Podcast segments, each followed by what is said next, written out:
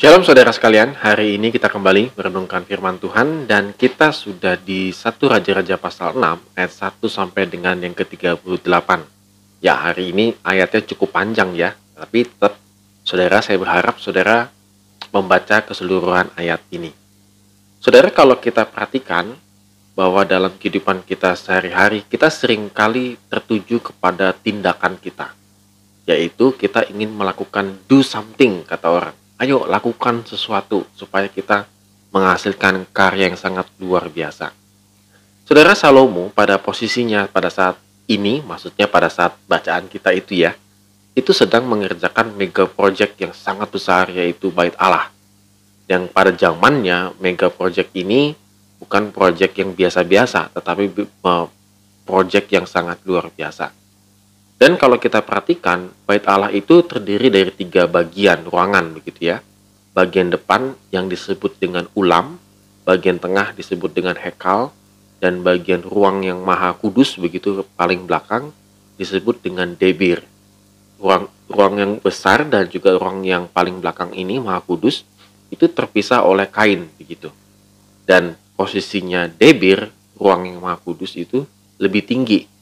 Sehingga seperti kayak panggung sebenarnya, e, ruang yang maha kudus posisinya. Dan kalau kita melihat di sini bagaimana persiapannya Salomo sangat mati-matian. Perencanaannya, tukang-tukangnya, desainnya, dan lain sebagainya. Nah, di tengah-tengah kesibukan perencanaan, pengawasan, dan juga pengerjaan mega project ini, firman Tuhan datang kepada Salomo. Saudara, mungkin kita berpikir seharusnya firman Tuhan datang ke Salomo itu adalah memberikan satu pujian bahwa engkau sedang melaksanakan mega project yang sangat luar biasa begitu ya. Tetapi apa yang datang kepada uh, Salomo melalui firman Tuhannya adalah ia tidak mempermasalahkan tentang rumah itu yang sedang dibangun, tetapi kalimat Tuhan sungguh sangat berbeda mungkin dari harapan kita. Kita uh, perhatikan ya, lihat yang ke dua belas. Mengenai rumah yang sedang kau dirikan ini. Jadi aneh ya, mengenai rumah yang sedang kau dirikan ini, artinya seharusnya kan mengenai rumahku begitu ya. Rumahku yang sedang kau dirikan ini, kan kalimatnya seharusnya begitu ya. Ini enggak, mengenai rumah yang kau dirikan ini. Lalu kemudian, dan Allah tidak menyebutkan eh, tadi ya, rumahku yang kau dirikan. Nah, saudara, apa yang sebenarnya terjadi begitu? Apakah Tuhan tidak suka dengan bangunan Bait Allahnya? Bukan, saudara sekalian. Tuhan melihat ada yang lebih esensi lagi daripada mega, mega project ini.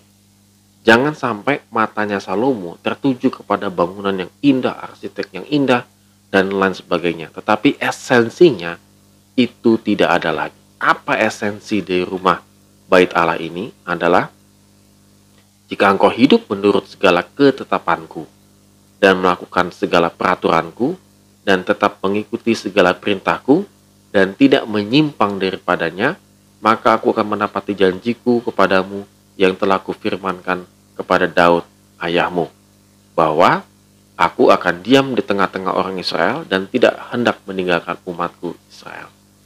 Saudara, ternyata itu adalah esensi bangunan dasar-dasar dari segala dasar daripada Bait Allah itu sendiri. Tuhan menginginkan supaya Salomo dan umat Israel itu taat kepada Dia, melakukan segala perintah Dia. Itulah esensinya Bait Allah sesungguhnya yang ada di tengah-tengah Israel.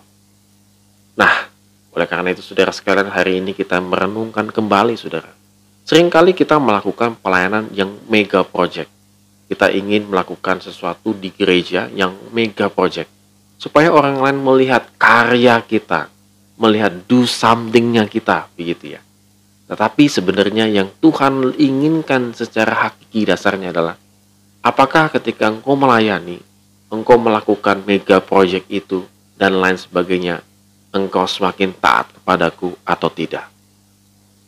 Saudara, jangan sampai kita melakukan pelayanan, kita melakukan uh, do something gitu, melakukan sesuatu buat gereja kita, pelayanan kita. Tetapi sebenarnya hakikatnya kita malah semakin tidak taat dan semakin jauh kepada Tuhan. Mari, saudara sekalian, kita renungkan firman Tuhan hari ini, supaya kita kembali lagi diingatkan untuk semakin taat kepada Tuhan. Amin. Tuhan Yesus memberkati kita semua.